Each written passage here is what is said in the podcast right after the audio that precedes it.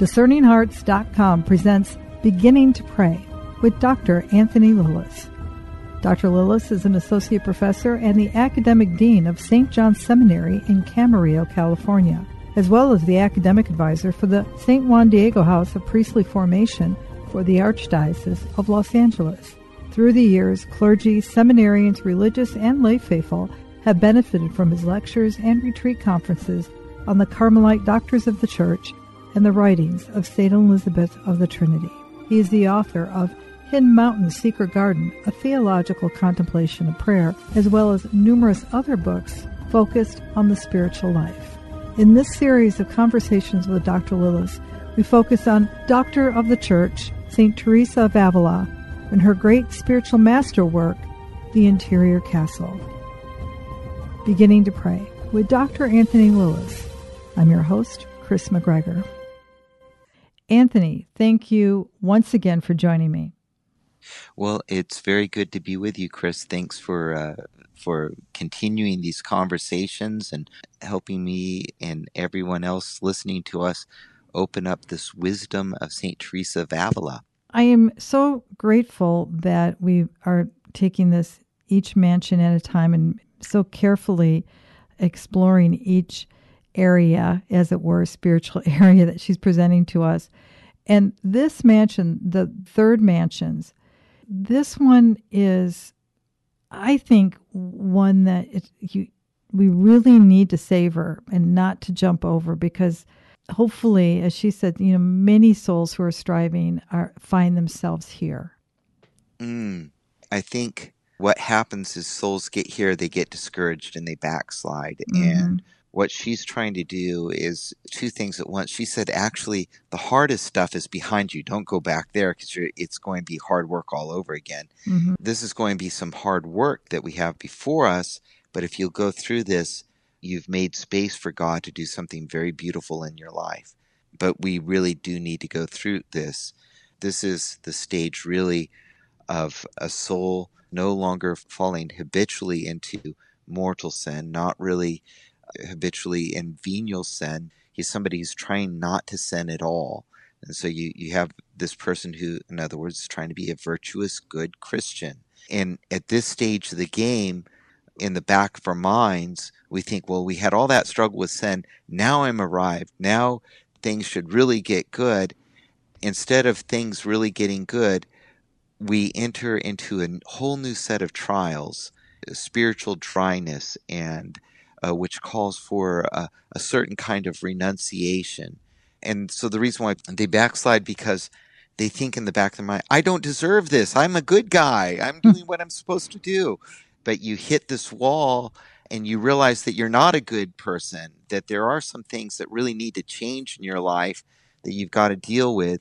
When the Lord, in His mercy, manifests this to you, we want to run away from it, and that's backsliding. Teresa's saying, don't run away from that. What God is revealing to you right now in these present trials, the trials of a good person, the trials of somebody who wants to serve the Lord, there's something to be learned here, and you will learn it to the degree that you have humility and fear of the Lord. Without humility or fear of the Lord, we'll never get through this third mansion. Boy, there is the spoonful of sugar that helps the medicine go down, isn't it? I mean, her teachings on humility. This is a big Teresa virtue that she wants you to really develop in your life or be receptive to, isn't it? Yes. Well, we know from her earlier work that her life that she wrote that in the first 10 chapters or so that work, we discover how much she struggled with pride and how pride held her back. I like to think about a great deal of what she describes in the very first part of her life has right here more maturely reflected on. When she was in the convent, she wasn't a miserable sinner who uh, going out and doing all kinds of untoward things but she would go through these times of great uh, struggles and trials, and in the midst of those, give up prayer and backslide, and then have to climb back up when the Lord convicted her again. And so she was going back and forth. And so she knows this third mansion, these third mansions, these third dwelling places. They've impacted her memory. And she also knows what happens when you get on the other side of them. And so she's trying to, again, give us a word of hope, but it's not just for her an idea. This is part of her life experience. And so this is a reality that she's kind of, uh, you could say in a certain way, mastered. And she's up on the road a little bit ahead of us. And she, you know, don't get stuck there. Come on, let's go. well, and she, in the beginning of this particular chapter one on the third mansion, she reminds the sisters, you have this beautiful patroness, the Virgin Mother, Our Lady, the Blessed Virgin Mary, and imitate her, follow her example, and consider yourself very blessed to have her as a patroness. And that actually could be said for all of us. You don't have to travel this alone, correct? Right. Our Lady goes before us in a certain way, you could look at Our Lady's life and realize that she too had a great deal of many trials that she had to go through. If you think about as Mary followed Jesus during his earthly ministry, Mary, whenever she approached her son in the Gospels, he puts this mysterious distance between himself and his mother.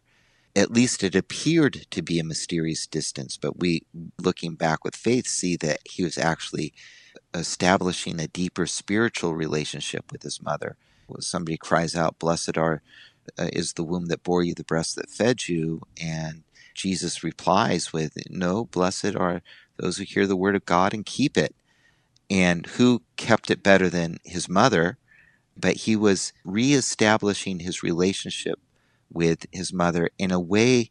This is what's going on in this third mansion: is the Lord is reestablishing new relationship with us that requires us to pass through certain trials so that He can do some deep healing in our soul. There are things in our life that are out of order or diseased, and He wants to He wants to heal that disease, and He can only do it to the dimension that we are surrendered and humbled to His action.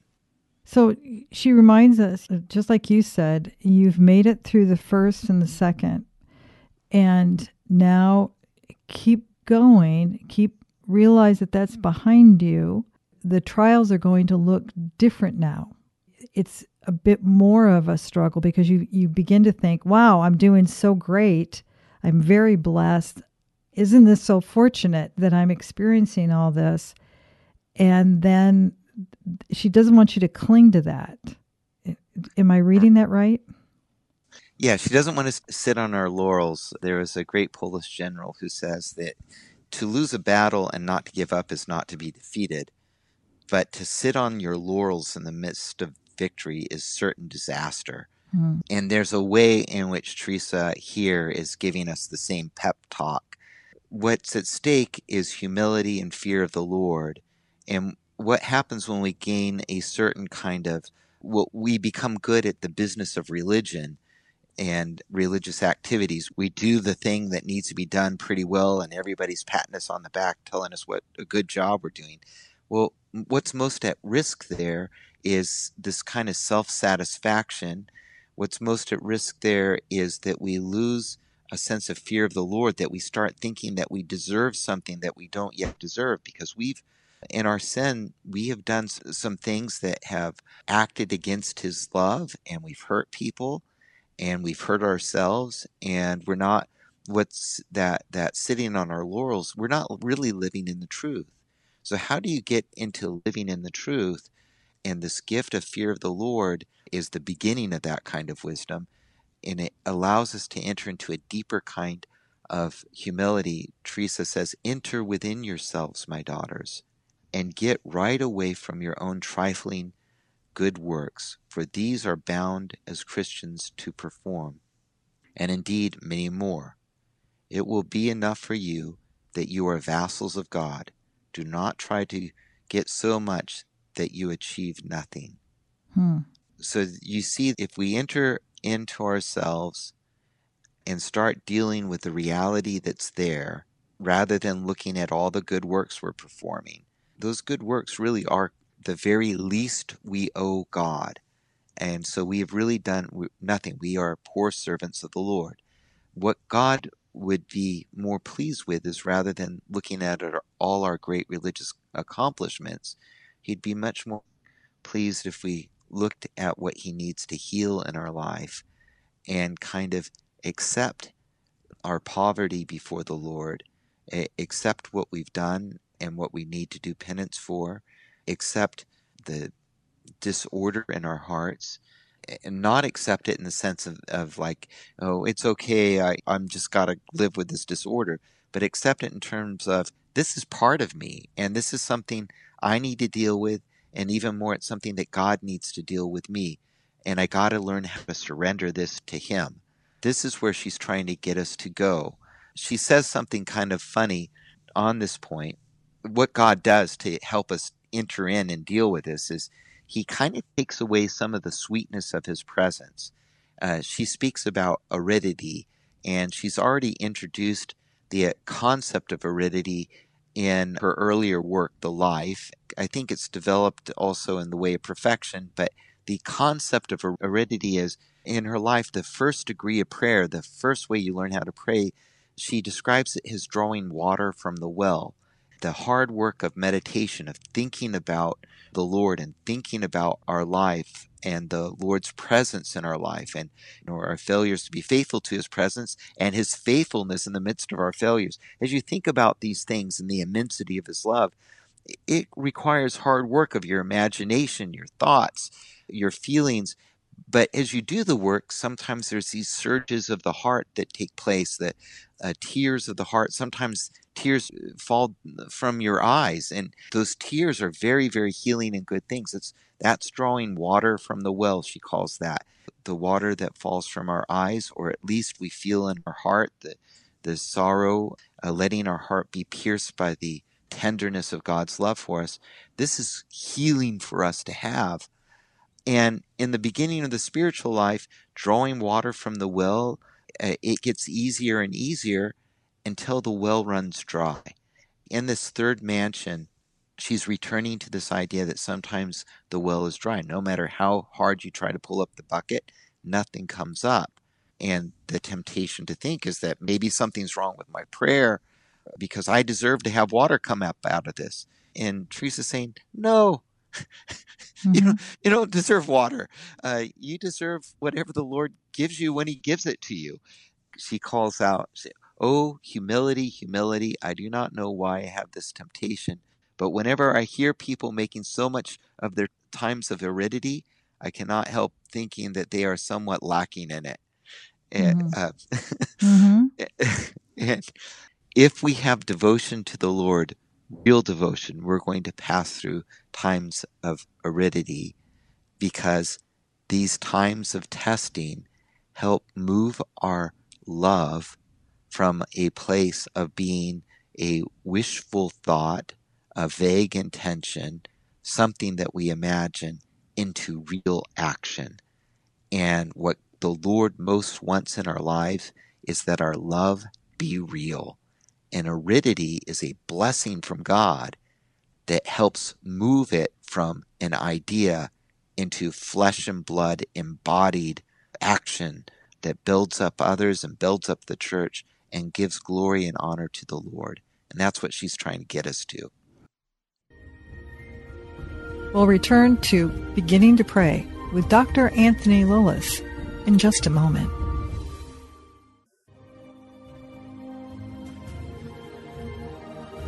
Did you know that you can obtain a free app which contains all your favorite Discerning Hearts programs?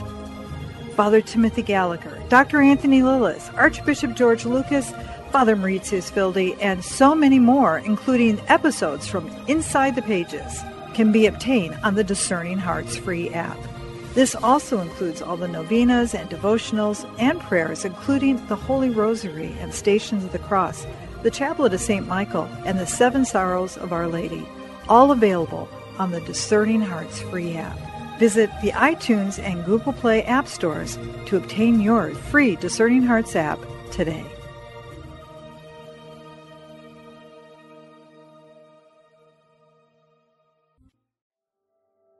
A prayer of St. Ignatius of Loyola.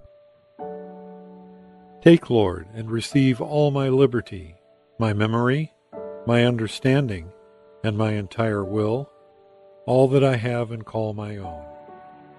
You have given all to me. To you, Lord, I return it. Everything is yours. Do with it what you will. Give me only your love and your grace. That is enough for me. Amen.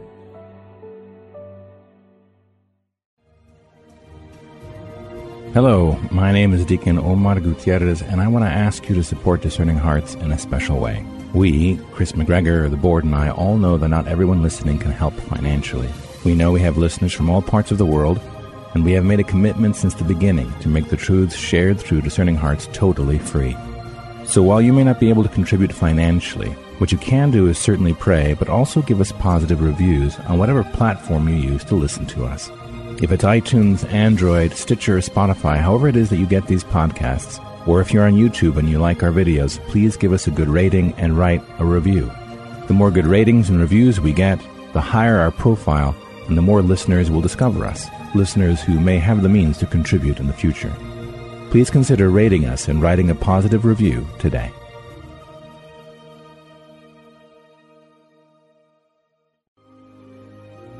We now return to Beginning to Pray with Dr. Anthony Lilles. It sounds in a real way, too, that there's a bit of the, the St. Ignatius influence, the Ignatian influence that she maybe has helped her to come to a greater understanding about these things as well. I think Ignatius is here. I think she's also unearthing a misunderstanding or misappropriation of St. Ignatius's teaching. St. Ignatius talks about how to behave in the midst of desolation. The aridity she's talking about isn't quite the same as desolation. St. Ignatius says that when we find ourselves in spiritual desolation, which for him is the inability to be virtuous, a lack of devotion to the Lord that we're, we're confronting. When these things kind of strike us, he says, do everything you can to get out of that. Don't make any big life changes. Don't change jobs or vocations or things like that. But maybe spend a little bit more time in prayer, maybe a little bit more time fasting. But don't let yourself be overwhelmed by that desolation. This time of aridity is maybe a little bit different than that, rather than trying to increase practices to get yourself out of the aridity, you accept the aridity. Aridity is actually helping you be more virtuous. It's helping you be more humble. And so she's, you might say that she's challenging us to enter more deeply into St. Ignatius's teaching. Desolation is an opportunity to follow the Lord and let the Lord test our love. That note is in this first chapter and will continue throughout book three of the mansions. But she's also making some subtle suggestions against a maybe, oh, superficial understanding of what St. Ignatius was trying to help his followers understand. But you're right, though. She is in conversation right now with the whole Ignatian tradition in this chapter in particular. She's in conversation with it because it was uh, St. Francis Borgia and an, another spiritual director who was also a Jesuit who helped her through this third mansion, helped her enter into a much deeper devotion to the Lord. Now, I think this is a, a good point, Anthony, to maybe to help instruct us in the confusion sometimes, you know, modern readers, contemporary readers of both Ignatius and Teresa, or uh, let me put it this way Ignatian spirituality and Carmelite spirituality, that there are differences, even though that somebody might pick up a book and read Ignatius and see the words consolation and desolation, and then you read John of the Cross or Teresa, and the, it seems to be the same words, but in a very real way, it it's the different approaches given the charisms of the spiritualities. I don't mean to make it confusing, but I think that's what can kind of perplex folks when they're trying to navigate on this journey? Yeah, I think whenever we read a spiritual classic, especially the first time we're reading it through, kind of letting the author explain his terms and the way he or she wants to use his terms in their own words and appreciating them for that first is the first step to kind of trying to get the specific character of of what they're trying to advance. Ultimately, you can after you become more accustomed to reading the Ignatian exercises, reading this interior castle, reading St. John of the Cross's Dark Night, you can also see connections. For example, they might use similar terms in different ways, but their goal ultimately isn't to two different kinds of holiness. There's just one holiness in the church. And in terms of prayer, they're not really advancing two different kinds of prayer. There's prayer matures toward transforming union with God, and they might use different language to describe the development and what full maturity looks like, but they are all kind of headed for the same thing. And so Ignatius, John of Avila, Teresa of Avila, John of the Cross, Francis Borgia, Peter of Alcantara, Saint John of God, uh, these figures that I've just l- listed, three of whom are doctors of the church, and I didn't even get to the Benedictines too. They, they how about those Dominicans? You got to throw the Dominicans in while we're talking yeah, about it. Yeah, this all comes out of 16th century Spain, and it's it's an explosion of mental prayer. Mm-hmm. And all the authors that I just listed, or saints, are kind of familiar to one degree or another with each other's works and are mutually influenced them uh, by them uh, in different degrees. Teresa is probably the one who is most consciously trying to incorporate the insights of others into the way she sees and understands the spiritual life. She's a great synthesizer. Mm-hmm. Uh, it's it's because of Teresa of Avila that we know about John of Avila. She's the one who discovers John of the Cross. It's because of her that the writings of Peter of Alcantara, his teachings on meditation and so forth, people began to pay attention to those uh, centuries later because she mentions all these writers in her own writing. She's befriending Dominicans who are opposed to mental prayer when they first meet her, but as the friendship develops, they begin to enter deeply into mental prayer themselves. Uh, so she's attracting people. This whole treatise that she's engaged with right now is making the case that mental prayer is a fruitful means of spiritual maturity. And she's proposing this over and against another worldview that says you don't need mental prayer or contemplative prayer or contemplation. It's esoteric, it's Gnostic, and it leads to confusion. And so just live a good life, be virtuous, go to the sacraments, go to penance, pray your vocal prayers, but don't use your mind too much in prayer because uh, you, you know this this is a, this is kind of a dangerous thing to do. And don't whatever you do, don't avail your heart of the deep things of God because that's a dangerous thing to do. Well, that mentality is a mentality we still have today. And she is a prophetess speaking a word of truth into all the assumptions, mistaken assumptions that that way of being Catholic suggests. She's proposing a very intimate, a very personal relationship with the Lord as the way of spiritual maturity. She's proposing an ongoing conversation with the Lord in the deepest part of our hearts, confronting the deepest realities of our lives. That, and she's saying that uh, in, in this chapter, even when he doesn't seem present, when he seems far removed from you, even when you don't feel anything, uh, you go to pray and there's no devotion there. If you are faithful to prayer and faithful to the Christian life and humble about before him and about what he's doing and the way he's doing it, he is going to do something very beautiful in your life. If you go to St. Ignatius, he will say the same thing in a different kind of way. And if you go to John of Avila, he says the same thing in a different way. And John of the Cross. The thing about Teresa and John is they're writing a little bit after St. Ignatius, a little bit after John of Avila. Their writings are starting to emerge. And so they've been able to see some of the pitfalls that people are getting into who only have the Ignatian exercises guiding them. And so she's offering corrective. In all likelihood, the sisters to whom she's writing will uh, have a Jesuit spiritual director or have been influenced by a Jesuit. She's not writing against the Ignatian spirituality, but she is warning her sisters here. And nor is she saying that it's particularly bad or you shouldn't let yourself be influenced because you're a Carmelite.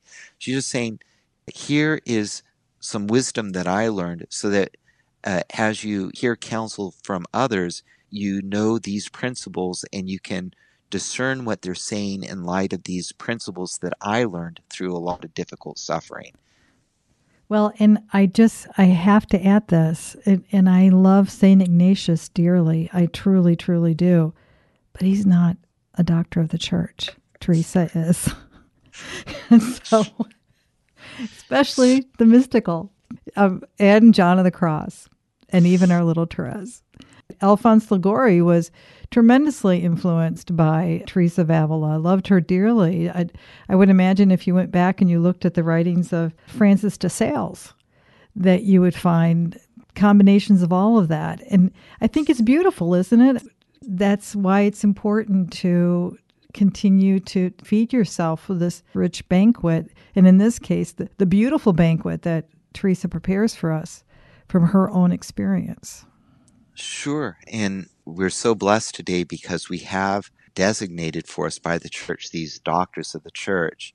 And this is kind of a new thing. Teresa of Avila, Catherine of Siena, John of the Cross, uh, Therese of Lisieux, uh, John of Avila, uh, these Carmelites and 16th century saints were only made doctors of the church within our lifetime since 1972. Maybe some of you are younger and before 1972 we didn't have any women doctors of the church. Mm-hmm. And now the church has proposed these women doctors of the church, these other uh, St. John of Avila and St. John of the Cross, 16th century doctors of the church. It may be someday that we will see great mystics from the the Society of Jesus also raised up his standards for the mystical tradition of the church.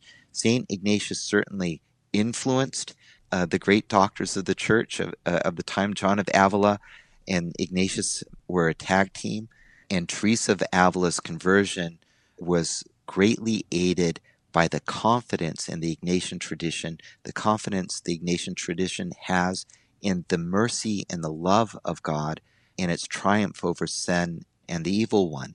Uh, what this means then, sometimes people in looking at different spiritual traditions want to see them over and against each other. I think in heaven they exist more in symphonic relationship, mm. like there are harmonies between them, and learning to appreciate those harmonies and let the beauty of those harmonies kind of sting our soul. This, I think, uh, for for anyone who wants to go deeper into spiritual reading, this becomes the big task. We don't need to defend one a spiritual tradition over against another. Instead, all these different spiritual traditions, they are part of the mystical patrimony of the church. Uh, and we need to learn how to repropose that patrimony in concert. And so Ignatius has some wisdom, but I think Teresa and John offer some correctives to it that are very important so that we don't stay at a superficial understanding of this mystical wisdom that Ignatius was tapping into. One part that is true between Ignatius and Teresa of Avila, I think I mentioned this in an earlier episode. We talked about when the well runs dry. You know, Ignatius, it's said, and Teresa, I've heard similar things, and you get glimpses of it in her writing, that his cheeks were never dry from the tears he shed mm-hmm. over what the Lord had done in his heart. Francis of Assisi, the same. And the fathers of the church talk about the gift of tears. And here, the soul, when we get into look at this third mansion, the soul, if it will allow itself to go into this aridity, it sheds a new kind of tear. It begins to shed tears over the fact that it doesn't shed tears. It weeps over the fact that it doesn't love enough in the face of the love that has been bestowed upon it. And this is the the the mystery that Teresa's trying to lead us into. Mm, that's beautiful, Anthony. Just in closing, I, I just have to say that image of a symphony, I couldn't help of it being more of a chorus. I mean, imagine if you listened to the music and all you heard was the soprano line, or all you heard was the bass, or the the mezzo, or the tenor. But when you put all of all those elements together, wow, what a chorus! That's right. That's a great image. Mm. Anyway, any final thoughts? Teresa is going to continue to explore aridity in prayer and what God is doing in the midst of that to heal us. She's going to uh, help us see ourselves in the place of the rich young man who thinks he's doing everything so well mm. and then meet, meets Jesus and gets told to get rid of everything.